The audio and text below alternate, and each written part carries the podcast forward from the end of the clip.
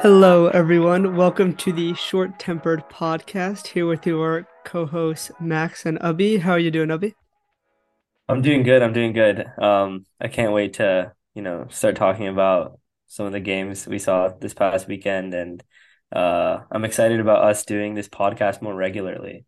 Yeah, I know it's it was a bit hard um on break, but I think now that we're we're back in school, starting our semesters, it'll be it'll be a more regular uh, upload schedule. But definitely a ton to talk about, a ton of stuff happening in the world of sports, music, and politics. But we're gonna start with uh, the NFL. Obviously, this past weekend there was two very exciting conference championship games.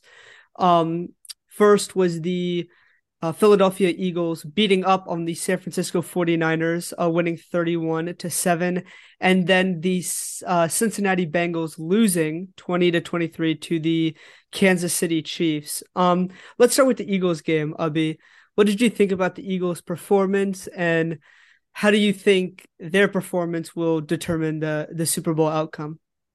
Yeah, I mean, it was definitely the worst out of the two games, obviously. It is really unfortunate that Purdy went down pretty early, and then their what fourth string quarterback also got hurt in the middle of the game. So the fine 49ers were just dealt a really bad hand in this game, a series of miss miss and unfortunate events. Um, but I think the Eagles really showed out and they didn't I don't think that's an excuse even for the 49ers because the Eagles are just crushing on their defense regardless uh, of what their offense was doing. I would have liked to seen the 49ers do a little bit more creatively to get back into the game. Um, I didn't see any point of them putting in Purdy when it was pretty obvious that he wasn't going to pass the ball in the first place. They could have ran wildcat with with McCaffrey, or he even knows how to throw the ball a little bit. So that could have made it a more interesting game and kept them into the game for longer. But I think this all this talk about the 49ers defense being like really, really good. Like, yes, they are a good defense, but this Eagles team really showed um, that they're on another level. Yeah, d- definitely unfortunate for the injuries and um, reports coming out seem like Brock Purdy's going to have about a, a six month recovery. So we hope all is well for him. But actually, I disagree a little bit. Um, I think in uh, the quarterback is obviously the most important position, not just schematically, but also morale wise. And when a team loses their quarterback, who's already their third string, and then loses their fourth string, it's it's sad to say, but players often uh, lose hope, as I think people watching did. It, it kind of felt like Philadelphia was going to win, you know, no matter how it happened.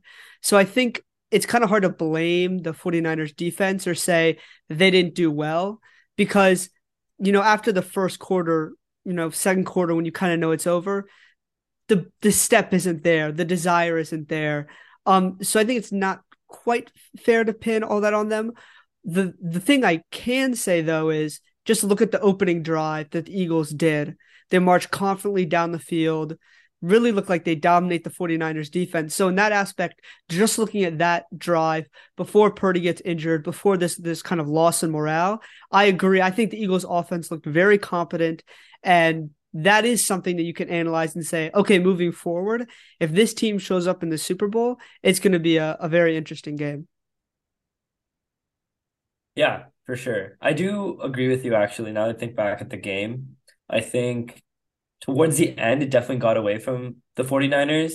But early losing Purdy, they kept it decently close. Um, you know, right just right before the half, it was it was a one score game, and then you know the Eagles um, went up, you know, two scores before the end of the half. But yeah, I think if we see that side of the Eagles, then I think the Chiefs can really confidently take care of them. But if we see, see the side that we saw in the opening drive, like you mentioned, or see the see the side where you know they're marching down the field like we did in the second half, and, and playing really really well against a you know elite defense that you know might have been shaken up more morale wise then I think it could be a really, really interesting game. And I think they have a, a really good chance of, of winning the Super Bowl. But uh yeah it's it's unfortunate to see the the game like go like that and as a fan you don't really want like them to win in that way. But um, all the Eagles fans, I'm sure, are, are really happy and uh, they don't really care uh, about all the excuses that the 49ers might be making right now. Yeah, they certainly don't. And also, I think it's important to note that just because other team has lost, you know, their key player, it shows a sign of strength from the other team to not let themselves get complacent and just kind of assume they have a win. And you're right, going into halftime, it was close. And so I think it shows real strength to say, hey, let's not take this game for granted and let's still go out and let's still dominate, which I thought was very big on their part. But the other game, the AFC championship game, was much different, much more exciting from start to finish. Kind of break that break that game down, how you saw it, and what do you think it says about the Chiefs? Yeah, I think this game was really at the line of scrimmage. And I think you might have said that on the last podcast. I don't know if, if it was about this game or the last game, but the game was at the line of scrimmage. What it really came down to was the defensive line of the Chiefs were unbelievable. Um, Joe Burrow had very little time in the pocket. He's getting sacked a ton, seemed like and the the Bengals offensive line wasn't playing as good as they were against the Bills, and I thought that really showed. Uh, Chris Jones was just beating up on this O line, right? Um, on the other side of it, the Bengals really couldn't get to Mahomes. It seemed like as effectively as they should have been able to, especially with an injury that he had. He had not being as mobile as he usually is. Um, and then we saw the last rush of the game, which which we'll get into, and I'm sure we'll we'll disagree about a little bit. But um, yeah, they weren't really rushing more than four four people at a time. They I think they should have put a little bit more pressure on Mahomes, considering he was a little bit less mobile, and maybe that they they could have had a better game that way. Um, but at the same time, the Chiefs O line probably just played really really well. Um, you know, as they have been throughout the whole season at protecting Mahomes. So I think yeah, it ultimately was one there, but of course, you know, Mahomes showed out, and that's what needed to happen. Oh, I I think you're a thousand percent right. I mean, the the Bengals didn't seem to have the same vigor attacking Mahomes at the line of scrimmage that they normally would have. And I think they assumed, look, Mahomes isn't mobile. Let's rush four, contain him in the pocket, and let him throw. That's that you can't do that. Mahomes will beat you. And he made some tremendous plays. You could tell he was hobbled, still put his body on the line. Obviously, Travis Kelsey is one of the best players of all time. I think right now he ranks second all time in postseason receiving yards. I think he just passed Julian Edelman. He's about like 600 or so yards behind um, Jerry Rice, which is which is pretty incredible. incredible. Wow. Um, has the potential, I, I believe, to you know cement himself as a best tight end of all time if you know him and Mahomes can continue this streak. But I think what you pointed about out about the Bengals is really interesting because their O line was horrible. And Chris Jones looked unbelievable. I think he had two or three sacks. And I read a stat that he was pressured, Burrow was pressured uh, 44% of his dropbacks, which is wow. unreal. And even though he was throwing the ball quickly, you could tell he was rushed. Some of those interceptions, pressure was in his face. He just kind of threw the ball up. But something really interesting that I read on Twitter was talking about the difference between the Bills game and the Chiefs game because the O line didn't change, but the O line played tremendous against the Bills. And the argument the person made was the snow actually helped the Bengals because it's a lot harder to pass rush in the snow. Your feet aren't as quick. You can't do as many moves. It's a lot easier for the O line. And so, in that way, the snow actually helped the Bengals O line make them look more competent. But then when they played the Chiefs and they played talent like uh, Chris Jones, they got absolutely destroyed. So five sacks. Joe Burrow had no time the whole night. I still think it was impressive that they were able to keep it this close, and you know it just slipped away. You know, right at the end. Yeah, no, that's so true. I think it is really interesting that it came down to a last minute field goal to decide the game. Uh, because if you really look at it on on what you just talked about, you'd expect the Chiefs to run away with this game. But I think we might need to do a sports science episode on that um, on that snow factor because that, that that is pretty interesting. I wouldn't really think about that. I would think it would be like you know equally hard for the offensive line, like having 300 pound bodies coming at them um, at a distance. Like it must be hard to keep your footing, I guess, in the snow. But uh, the proof is in the pudding, right? It, it yeah. does seem like yeah. I mean, it's the the O line is dropping back, getting in a defensive st- stance, and the the D line is the one that has to initiate, you know, explode off the line, do a spin move, you know, do a power move. All those moves require, you know, intense footwork. Not that the O line doesn't require it, but in that snowy condition, I believe it is much harder for the D lineman to operate and to use, you know, an array of um, moves to get past the O lineman. So I think that's part of the reason why the Chiefs O line looked better against the Bills, and then obviously looked horrible against the Chiefs. I what do you think about the last play of the game? I'm yeah. very I'm very, you know, angered by it. I hate referees, as you know. I think in the NBA, in the NFL, they they play too big of a role and they don't need to. Um, but yeah, walk me through through that play. What went through your mind when you saw that? Well, and first of all, as a Saints fan, no one despises refs more than me. And the refs, the whole night seemed that they were making poor calls. There was that one uh, third down that the Chiefs basically got a redo on. Um, so there's a ton of stuff the whole night that was upsetting, but I actually took really, really the opposite stance on this final play because my philosophy is you ref the whole game the same. It doesn't matter if it's the first quarter, the second quarter, or the last play of the game. The referee has to act the same because you don't the rule book doesn't change depending on the time of the game. So how the referee calls the game shouldn't change. And so when you look at the play, Patrick Mahomes is clearly out of bounds when the defender runs into him. Yes, did Patrick Mahomes sell it? Sure. That's what you're supposed to do. Players are taught to sell the fouls. And that's part of the game is if you're out of bounds and someone hits you, exaggerate it. Really, you know, play it up. So was it a foul? Yes. I don't believe the call should have changed just because it's the last play of the game. Like if it's a foul in the first quarter, it should be a foul in the fourth quarter. That's my thoughts. I don't think that the foul should necessarily change. I don't think it was a foul in the first place. I think if you watch that tape in fast motion, he's not shoving whatsoever. Arm did not extend. He was clearly trying to slow himself down as Mahomes is going out of bounds. Um, and I I think the the the time in which it is called does matter.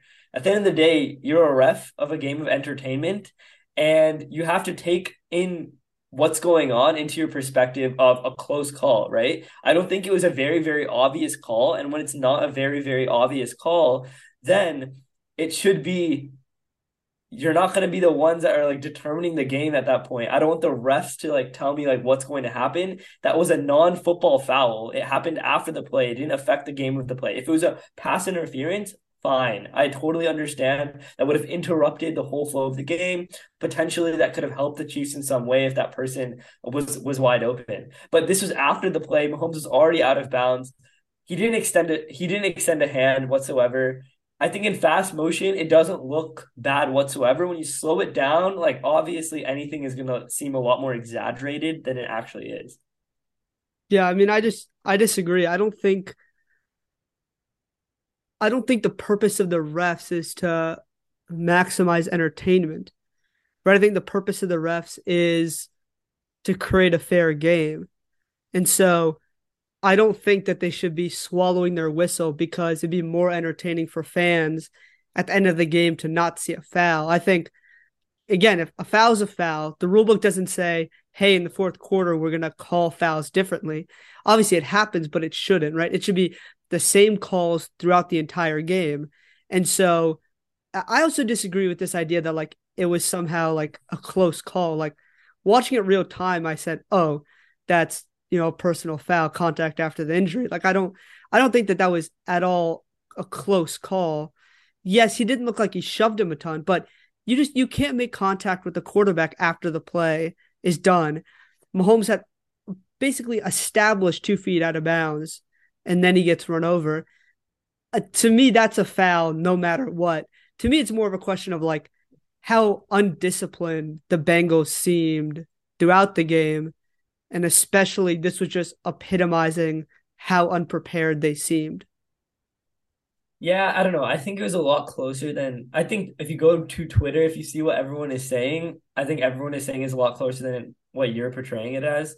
Um, there is some I think definitely more people are leaning towards like yes, it was a foul, but there is like a good amount of gray area, I think, and there's a good amount of disagreement about what actually happened and if that was a foul in even a different circumstance. So my point is considering the circumstances and considering the le- the level of you don't really know what's happening, I wouldn't pull the flag out of my pocket. I totally understand. I guess the refs did it. Like it's what they saw is what they saw. Um, but it, it's just I just hated for a game to end that end that way specifically, and the fact that it was Patrick Mahomes on top of that really adds fuel to the fire because it reminds me of things like Tom Brady's tuck rule and like obviously it's not to that extent, but it's just these superstars getting calls on their side just because they're superstars and because they help the league and whatever yada yada yada. So it's just disappointing for me, and I I think uh, Patrick Mahomes is turning into like a villain character for me a little bit. Certainly, and I mean that's what winning does, right? Winning turns you into the villain. Um, I just my perception is like that's always going to be called a foul. You have to protect the quarterback. It sucks to see a game end, obviously with the foul allowing for the kick, but the rule is the rule. Like, and that's just like how it's going to end. Like if you're if you're going to create that much contact after the play, like the rest have to throw a flag. To me, it's not to the level of some of the stuff we see with like Brady, where it just it almost seems like they're, you know, really trying to will him to victory. It it seemed a little different to me. So hashtag NFL rigged is trending on Twitter um, right now, or it was at least this morning. And you know, that call might have been a little bit controversial. Some of the other ones were outright just terrible calls and, and ref interferences. I don't think Eli Apple really committed a personal, I mean, a pass but interference whatsoever. Thousand percent.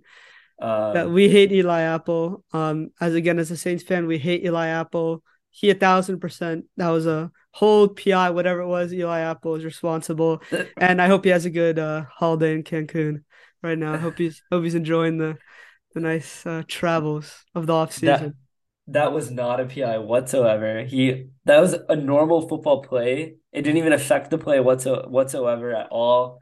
Um, and then, like you said, the whole game clock thing where they just got a do over on the play was just so weird.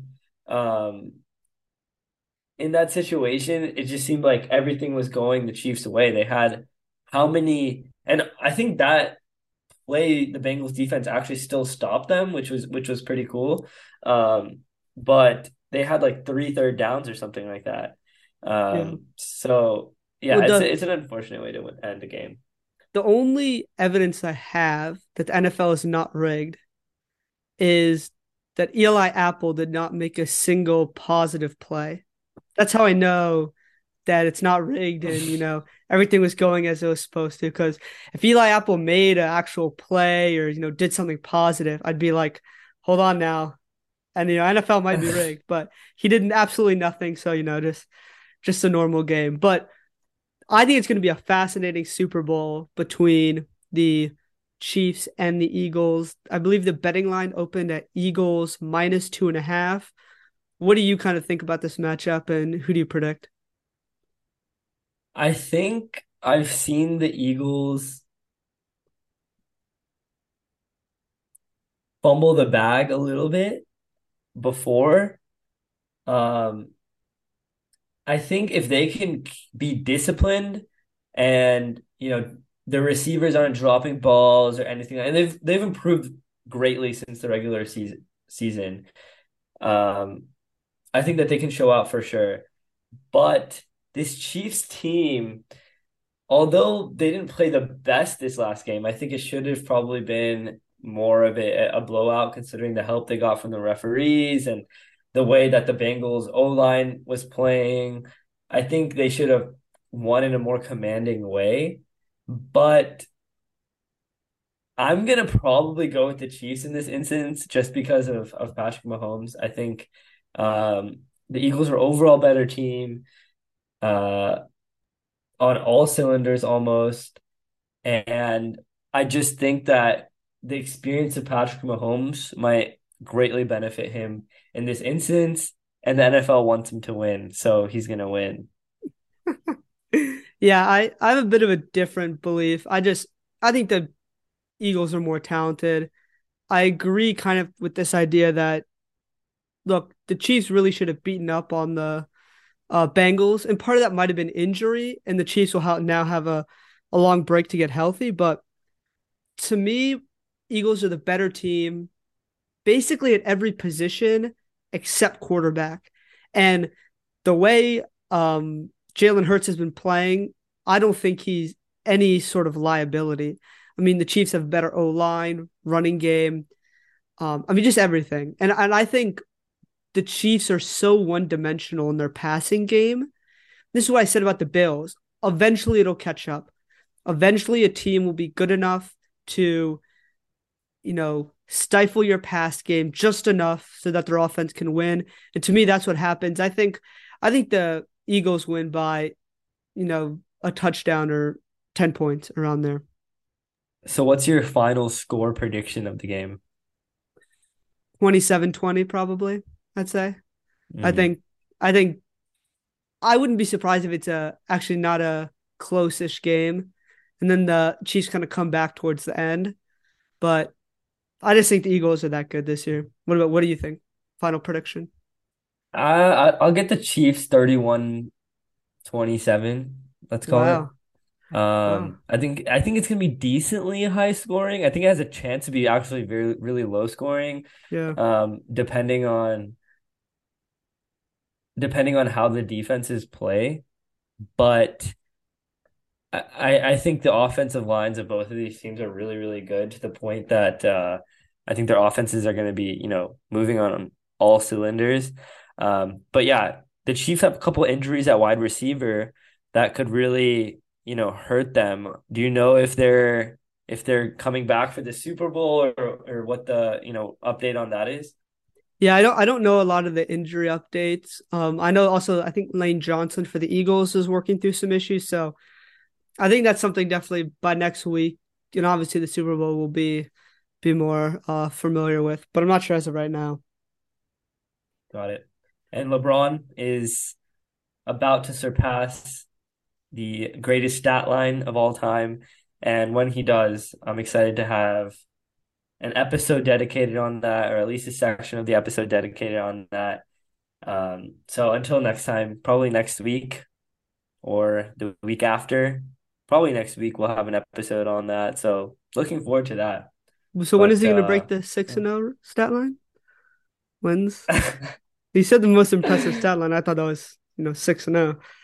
I don't know. I didn't think like playing in a league for 30 years and you know never winning a scoring title made you a great scorer, but you know, each yeah, his own, each his own. I think beating the best statistical team of all time um, has a, has a lot to do with that. Uh, you know, when beating beat Chicago Bulls. He beat the seven, 73 and beat, 9 Warriors, which mm. had more wins on the on the regular season. Um, so yeah, yeah, and all their players played like the whole series, right? There was no like, like no one I got mean, ejected for like really like something stupid that they never should have gotten ejected for. Did did MJ win any championships without Scottie Pippen? I mean, I mean, if we're you know what, let's save it. Let's save it for the the episode next week when Bron breaks the title or whatever. You know, we can shake our pom poms for him, but we do have to shift away from sports to something a little more serious um, in the world of politics. And, you know, it it's kind of crazy that we're talking about this topic again. Um, because it seems like it's something that keeps happening. But um, on January 7th this year, Tyre Nichols, who was a 29 year old black man, died after uh, being pulled over uh, by the police in Memphis. Some background uh, Tyre Nichols was stopped by the police officers on suspicion of reckless driving. And then subsequently, he was pulled from his car during the stop. He tried to flee, but was later um, caught up to, and several police officers beat him uh, to the point where he died um, to his injuries uh, three days later. Um, the current state of prosecution is five officers have officially been charged with second degree murder. Uh, just today, a sixth officer was fired. And also, um, I believe three um, medical personnel that responded to the scene were also fired because of improper protocol that was followed, um, helping out uh, uh, Tyre Nichols. So, a, a very sad event, um, a tragedy that seems like it's occurring almost daily at this point. Um, I don't know if you have any thoughts on this, Abhi, and um, just kind of the event as a whole. Yeah, I mean, thoughts and prayers are to the family, obviously, but uh, this is it's like again, it's crazy um, that this is happening. Um, and I think apparently they're moving a lot quicker with the prosecution this time, and um, they're moving more efficiently, which is which is I guess kind of better. Probably because it's it's black cops, they they, they care more or something like that. Um, but yeah, this is this is ridiculous, and I think it it calls back to you know what we saw with with George Floyd and and the fact that there needs to be some kind of reform on the police departments in general across the country. Um, it shows that you know a lot of people are saying, well, look, these were five black cops that that beat up this this black guy. But if you really think about it, a lot of people are um, a lot of people are calling to it as like this is an instance of self-hate where you know you're in this system um, that you know puts a target on the black population. And being a part of that system you know you could you know you're exhibiting those kind of traits and you have these internal biases towards this uh you know marginalized community. So i think it really shows that this is a structural issue in the um, in the entire police departments across the entire United States. Um, and I think it really calls to attention that, you know, this defunding the police campaign might need to come back to fruition. Um, but you know, what are what are your thoughts on that? What do you think really needs to happen? Um, and do you think that there are um, that something will happen in the first place? You know, things happened after George Floyd, but do you think there's going to be more structural reforms this time that oversweep the nation? No. Like, I'd love to be like, this is the thing that'll change, and now we're going to reform the police and reform their policies. But if thousands of other times didn't, I don't see anything, unfortunately, that will cause this case to be the linchpin. And I hope it is.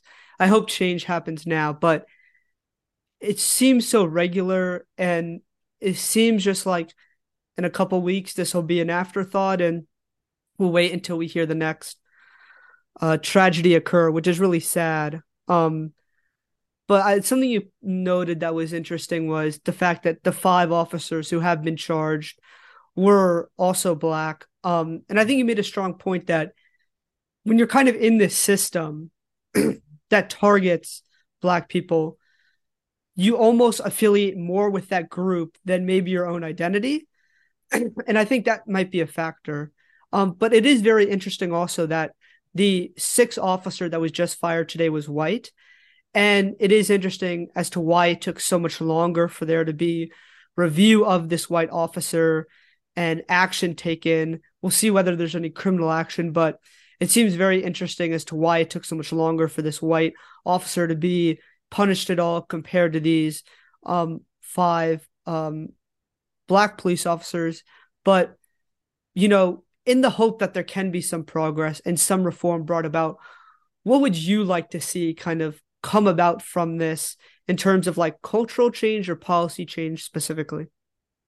Yeah, I think we're, you know, we're at the point where there needs to be sweeping policy changes to how the police department is structured. And with that, I think that will bring more cultural changes. So I think that's where you need to start. Um, and I think this whole matter of defunding the police really got out of hand um, during, you know, the whole George Floyd thing in the way that people were thinking that it was like a movement that meant like, and some people did mean like literally defund all of the police, uh, and you know just get rid of police in general. But people also by saying defund the police meant, you know, defund it partially and reallocate that towards economic development, towards Black communities, so that you can help these communities grow first of all. But as you put more resources towards economic development, it's known that crime in itself also decreases. A couple of cities at the top of my mind, you know, the LAPD, the NYPD, insanely inflated budgets. It's crazy how many times I walk outside in New York and I just see cops doing absolutely nothing or like they're like doing something with like the traffic or like they're directing traffic or something like that. Like, why does the NYPD have to do that? Why is it not a separate like bureau that is in charge of like all the traffic stops or in charge of like moving traffic cones and stuff like that? It makes no sense that like these people that are, are in charge of like a like rapes, murders, etc., and they're also in charge of like such menial um, um, tasks and things like that. And, and, and it, it really shows a point that um, you know only five percent of the things that the police actually do are are actually like dangerous things, right? Like rapes, murders, etc. Ninety five percent of the the stuff that they deal with in the cases that they deal with are like petty crimes that mainly target the black community. So of course you're gonna get uh you know a lot of discrimination in, in that kind of in that kind of way because that's like how the laws are are created and that's what structural racism really is um, but to, to what i was mentioning earlier was you know these these police budgets are way too big um, in los angeles the police uh, budget is 3.14 billion dollars and the city's total budget is 10 billion dollars so th- a third of it is going towards the LAPD, which is crazy. Um, in LA, spending on you know community things such as economic development and housing is combined only just north of a hundred million dollars. So less than way less than 10% wait like less than 5% of of what um the the LAPD's budget is. So um, I think you know you need to shave off some of that those those billions and reallocate the things that will actually help people. Yeah, I let me know what you think because I, I have a bit of a different view on it. I certainly think part of the solution is defund the police in the sense of we have to be targeting issues at the root. That means better job opportunities, better education, better housing programs, and de- community development. And a lot of fighting crime is targeting at its root, which is poverty, economic insecurity, family issues, those sort of things. So, certainly part of the answer is in that direction. But sort of my philosophy on the police itself is when we think of people who are in charge of the police, we kind of at least used to have this like glorified image of like this hero that protects us and is like ultra intelligent, ultra brave, ultra strong. That's not reality. Like the majority of people that are highly intelligent, highly physically adept, or anything are not police officers. They're something else. So the people that we in turn have policing our streets are people who maybe even being police officer wasn't their first goal or desire. So now they're stuck in this job they don't really like, but now they kind of have to do. And you mix that, you know, idea of, well, you don't actually have the best people, plus you have this power hungry, you know, job that makes them feel superior. And maybe they're not, you know, the caliber of person that can deal with that power. So then you have issues like this.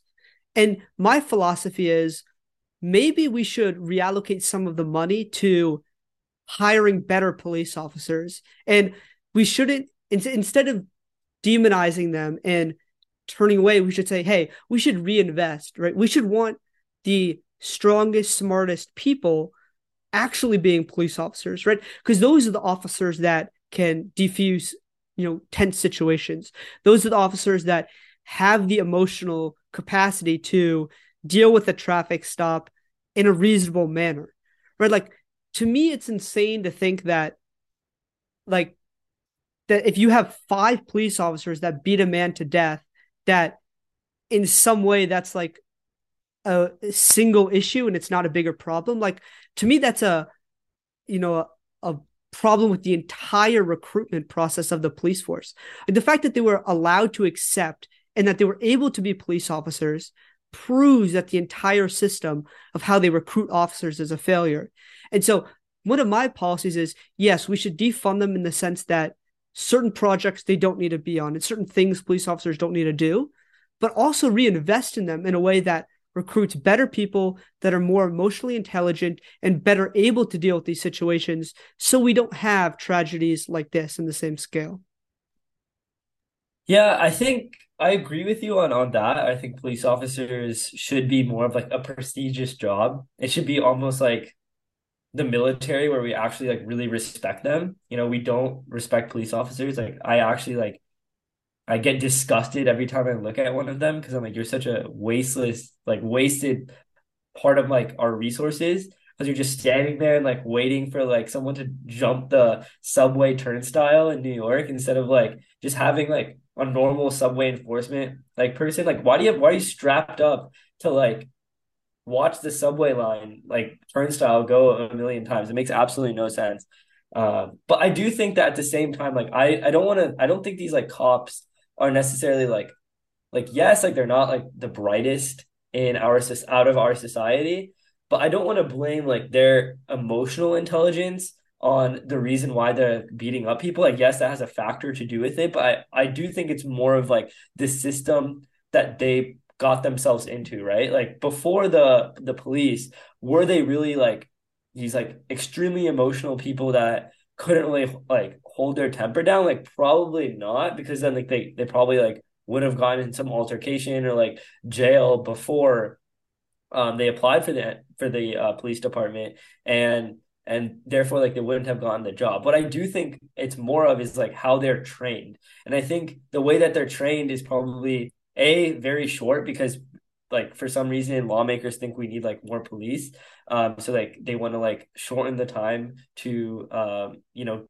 like to get more police on like their their police department or or or b it's like something to do with like their like what specifically they're being taught right? And it's like are they being taught to like like like what are they being taught in certain situations? And i think maybe if that training is more you know high quality and it and it focuses more on like de-escalating situations and things like that then we can like create a less like power hungry um you know police force that just is tripping on power and trying to like beat everyone up all the time. Yeah and i think my kind of idea might be a little bit you know utopian um but i definitely think there can be progress made. Certainly the way we teach officers needs to change. The approach needs to be less militant and more servant. Um but i mean i, I remember reading a stat that said something like something around 40% of active police officers were like in some way investigated for like domestic abuse allegations or some crazy number, right? so I think that there is a much larger percent of cops that do have severe anger issues, do have low emotional intelligence, and that's kind of the reason why the recruitment is so faulty. Like I I find it hard to believe that if we viewed police as a prestigious job and had the best of the best people becoming police officers, that five of these highly intelligent, really smart people would like commit a a tragedy like to this extent. Like to me, that's that's kind of hard to believe that that happens, and certainly other areas need a change. But to me, that's kind of the one of the critical pieces because to me, like if five people are going to act in a way that kills someone, no matter how many much training or like informational sessions they go to, like there's something like wrong about who they are that would allow them to do this. That's more than just like how they were taught at police academy. So to me, there needs to be real change about who we're allowing to even be police officers. Yeah, for sure. Uh, like, do I see people of military status like really doing this? I'm not too sure. I don't think so. Uh, but I, I think it is just like the power in which we give police, right? If you're someone that is able to, you know, run away with like doing anything, right? They're almost like above the law in certain situations because they can get away with all these like small things, but because they're a part of the police department, they have all these connections and um, you know, they can do like certain things that will get them off the hook compared to if it was a like a regular citizen, right? And and you know, domestic abuse, like you pointed out, is is one of those examples. Um, and that power kind of gets to their head and escalates to situations like we're seeing right now. So yeah, I just looked up the stat though, and and you're you're right. Uh, it's you know data suggests that forty percent of cops abuse family. Um, so it is you know what you were saying probably you know definitely has a lot of, of, of merit to it for sure. But I mean, like the reason I kind of say it's maybe a a utopian idea is like think about like the military like there's thousands of examples of like military personnel committing like horrible war crimes and atrocities that like we would hope that they're better than, but they're clearly not.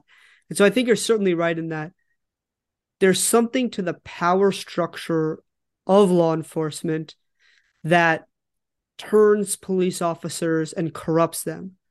And there is certain systemic change that has to happen in law enforcement, whatever that looks like, that has to occur before there's going to be real solutions.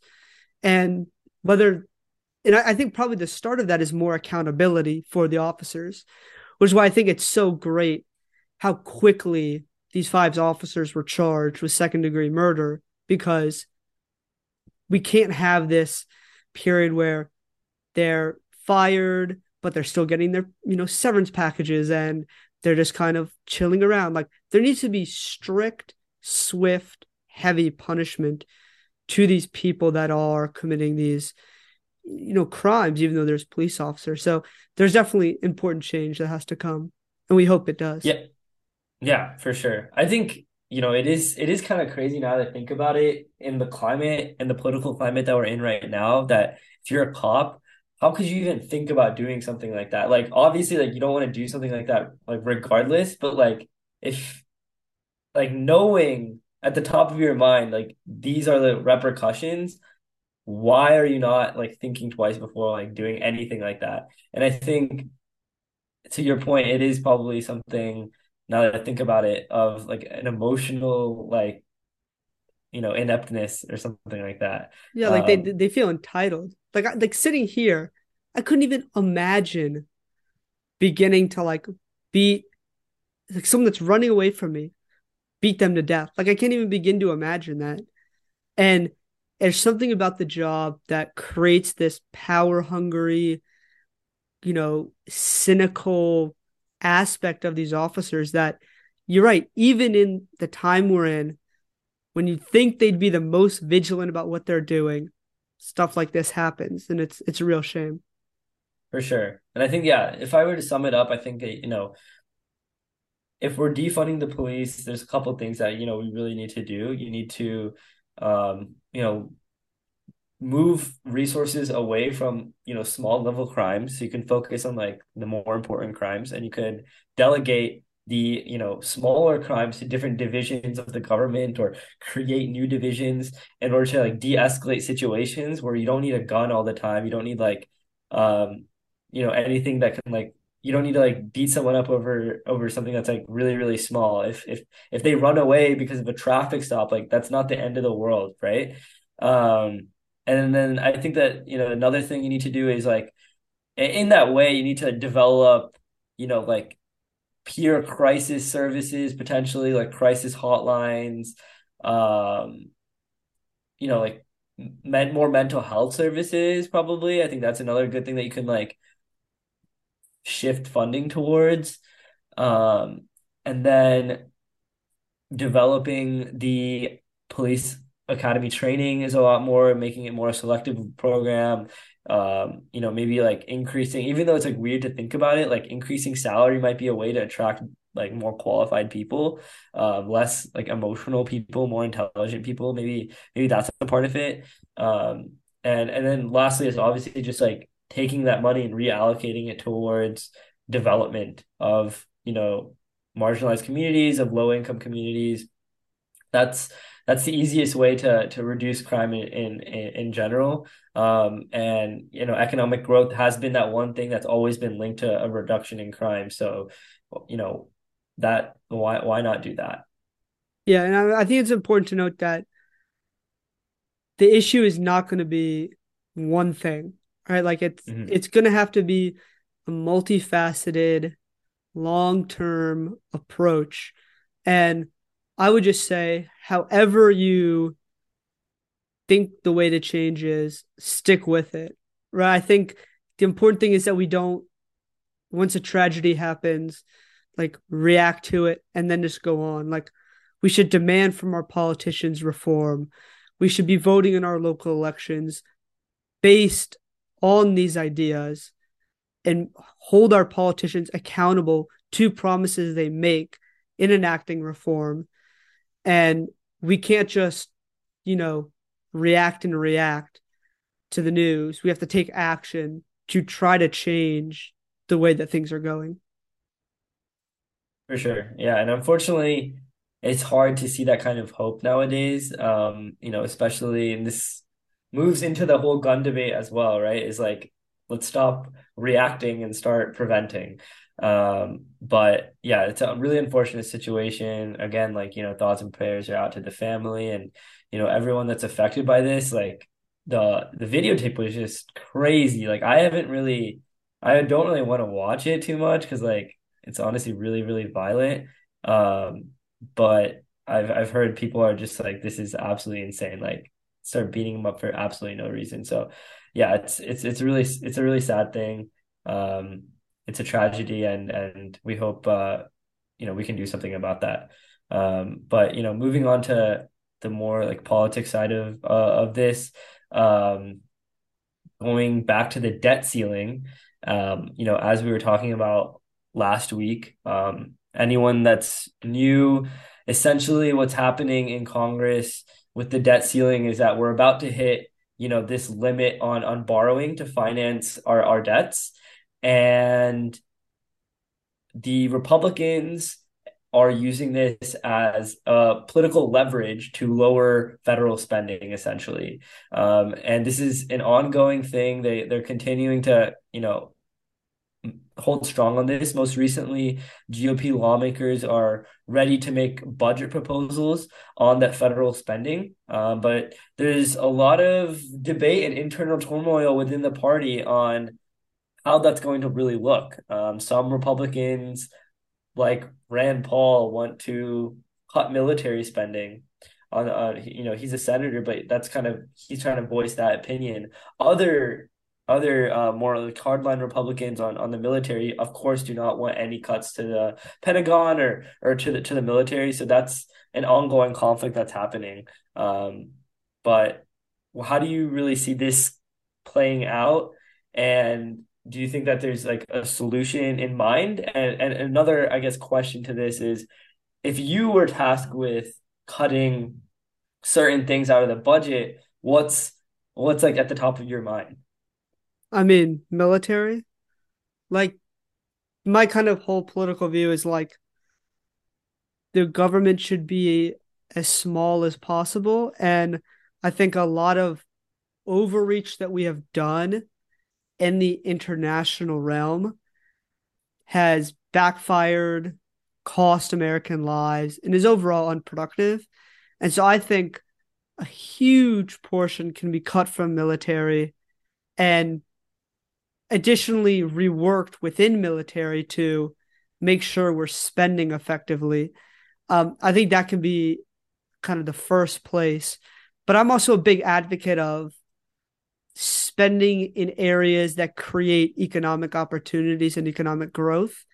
And to me, those areas are infrastructure and in specific renewable energies. I think renewable energies are the future. And we're going to start seeing the impacts of climate change more and more. And it's going to be a necessity that we're switching to renewables. And I think some of this conflict in Russia has, especially for a lot of European countries, swiftened that process, but will also swift the US process and hopes to become energy independent. And so my belief is we should be reducing our international spending, especially in the military, reorienting that into infrastructure, green spending. Um, that's kind of my philosophy. In terms of how this is going to play out, I honestly have no idea. I I'd like to believe that like these far right Republicans will kind of like acquiesce on some of their like harsher demands and come to a more like centrist outcome in terms of the budget. But my my hope for like effective political maneuvering is like died a little while ago. So what what, yeah, what are no. your thoughts? I mean i'm looking at the discretionary spending as of 2020 for the US budget and it's absolutely insane. Like this pie chart is just nearly half of it is defense. Combined transportation, veterans benefits and services, communal community and regional development, education, administrative administration of justice, international affairs, general government, natural resources and environment, housing assistance, general science, space and technology, and training and, employment all combined are almost equal to the defense budget. And then healthcare is like the next like biggest one, but it's you know less than half of what the defense budget is itself.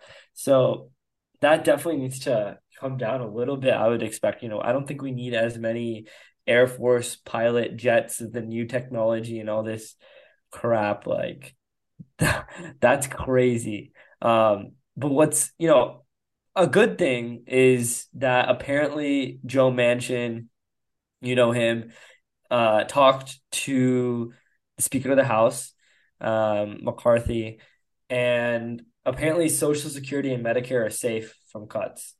apparently, um, so you know that's what that's what him as a you know moderate Republican is saying, but you know we'll see. Uh, I think the the MAGA squad probably wants it on there, but uh, hopefully that doesn't that doesn't necessarily happen. But I, I also want to point out that this is not like a Republican thing whatsoever people have manipulated and leveraged uh, using the debt ceiling so many times in the past. Um, most recently in 2017, Schumer and Pelosi also used the debt ceiling as a little bit of a political football. Um, I don't know if you recall, but Trump actually cut a deal with them. Um, the GOP wanted to increase the debt ceiling for 18 months um, in order to, you know, kind of get their voice into the into the budget and um you know get that use that leverage early on while they were in term basically is what i'm is what i'm i'm guessing um but the democrats got it down to 3 months so that they can you know renegotiate spending terms and and things like that. So this is is something that's you know always going to be used uh for the rest of eternity as something that the Democrats can use, the Republicans can use, and it's it's similar to how gerrymandering works or how filibustering works is that it benefits it's bad it's probably not the best in the interest or representative of the interest of the american people but parties exploit it on both sides of the aisle so it's never really going to go away and there's not going to be any structural change to that yeah i mean don't you just just love politics. I mean, are like we're not getting represented really, and they're just kind of like negotiating these backdoor deals for like personal benefit and not really caring like what's what's happening to the people that voted them in. I mean, my like disdain of politicians and like the government as a whole is grows daily, grows daily. Yeah, it grows pod, podcast by podcast, and I think we've seen that. But uh, yeah, enough of politics. I don't really want to talk about that anymore. Um, did you listen to the new Yachty album? I listened to the first song and was shocked just because how like different it sounded. I enjoyed it, but I turned it off. I was like, I need time to evaluate how I'm gonna like approach this Yachty album. So I've only listened to the first two songs at this point, both of which I really liked, but I've been hearing some really good reviews from the album. What were your thoughts? Yeah, I mean, I'm surprised that you would like it. It doesn't seem like something that you would like at all. Uh, Max is a more, you know, hard rap kind of guy, true rap kind of guy. I'm more open a little bit to like this like experimental weird things, although sometimes I don't really like it. Uh, I guess this is called psychedelic rock. Um, and I absolutely love it. I think it's like really cool that he's going out there and doing something completely different, probably going against what his label wants because like it's risky. Um, and and going against what everyone expected that he can do. And I think he's this is like a pioneering moment where he is really pioneering rappers to like do something differently because you know Yachty is not an artist that I typically enjoy listening to on you know a day-to-day basis. I think he's one of those rappers I'm like, oh my god, he has so much potential. On certain songs I, I can see it. Um, but he took this a complete different direction and I think it's actually really benefiting him and uh it got leaked actually a little bit before. So you know, we thought that this was going to be like not really talked about, but I'm glad he ended up releasing it. And um, apparently, he made it two years ago, and he's been sitting on it for a year and a half. So uh, it, it's great to see artists be really like really innovative and um, you know giving us good music. Yeah, I mean, I I certainly believe this will probably be a listen once or twice through for me. I don't think this will be like on my on my playlist. Um, but I think I approached the album thinking it would be a traditional Yachty album. And that's kind of why after I heard the first song, I was like, all right, I need to like reevaluate how I'm approaching the album. Cause if I approach it from like how I traditionally view albums, I think it should just like be unfair to him and to the album. And so I think it's fair for me to approach it from a standpoint of he's being experimental and doing something different. And while it might not be something I traditionally like, I should evaluate it based on what he's trying art he's trying to create. And I think that's definitely uh, something that more listeners of music in general should do. That when artists are experimenting, allow the artist that space to, you know, explore a new style that maybe traditionally they haven't done. Yeah, no, it reminds me of something like when Kanye created Yeezus, for example. Like it was a little bit experimental, um, and eventually very, very well received. So I think this is going to turn out something like that. But you know, in other news, Metro Boomin becomes the first non-rapping hip hop producer to reach 50 million monthly listeners on Spotify. Um. So clearly heroes and villains is is doing great and i think you know he is in my books the the goat producer at least in, in hip-hop yeah i mean really good album goat producer is high high praise i'd have to i have to really think about my list of uh producers but that's pretty impressive to get 50 million uh i guess what was it the first non-singing producer? Yeah, like he doesn't have any like rap albums where he's actually like rapping. He's yeah. just like the only like solo, like solely producing producer um to, to do that. So uh because like you know, most of the time if you're having a Spotify page, you're you're not a producer, you're a rapper, right? Yeah. So uh, I think it's a it's a pretty interesting feat to accomplish, and um, yeah, I'm I'm excited to yeah maybe maybe next segment we should do a a a ranking of our our top producers of all producers time, all time, or, or top producers of the last decade, or something like that. That's a good that could idea. be good. I'll write that, that down. Good. Write that down. But uh, yeah, um, thank you everyone for uh, listening to this week, episode four of the Short Tempered podcast. Um, I'm gonna put the Instagram, Twitter in the bio. Um, trying to post on Reddit somewhere so we can you know get more get more followers and get more listeners. Um, and I also found out that you can put timestamps in Spotify and it automatically links. If so, if I put like parentheses three minutes in the the episode description, then it'll automatically link. And if you click it, it'll go to three minutes. So let's say like you know you don't like football or, or something, you want to skip directly to the politics section, you can you can do that. So I'll I'll work on doing that too this week.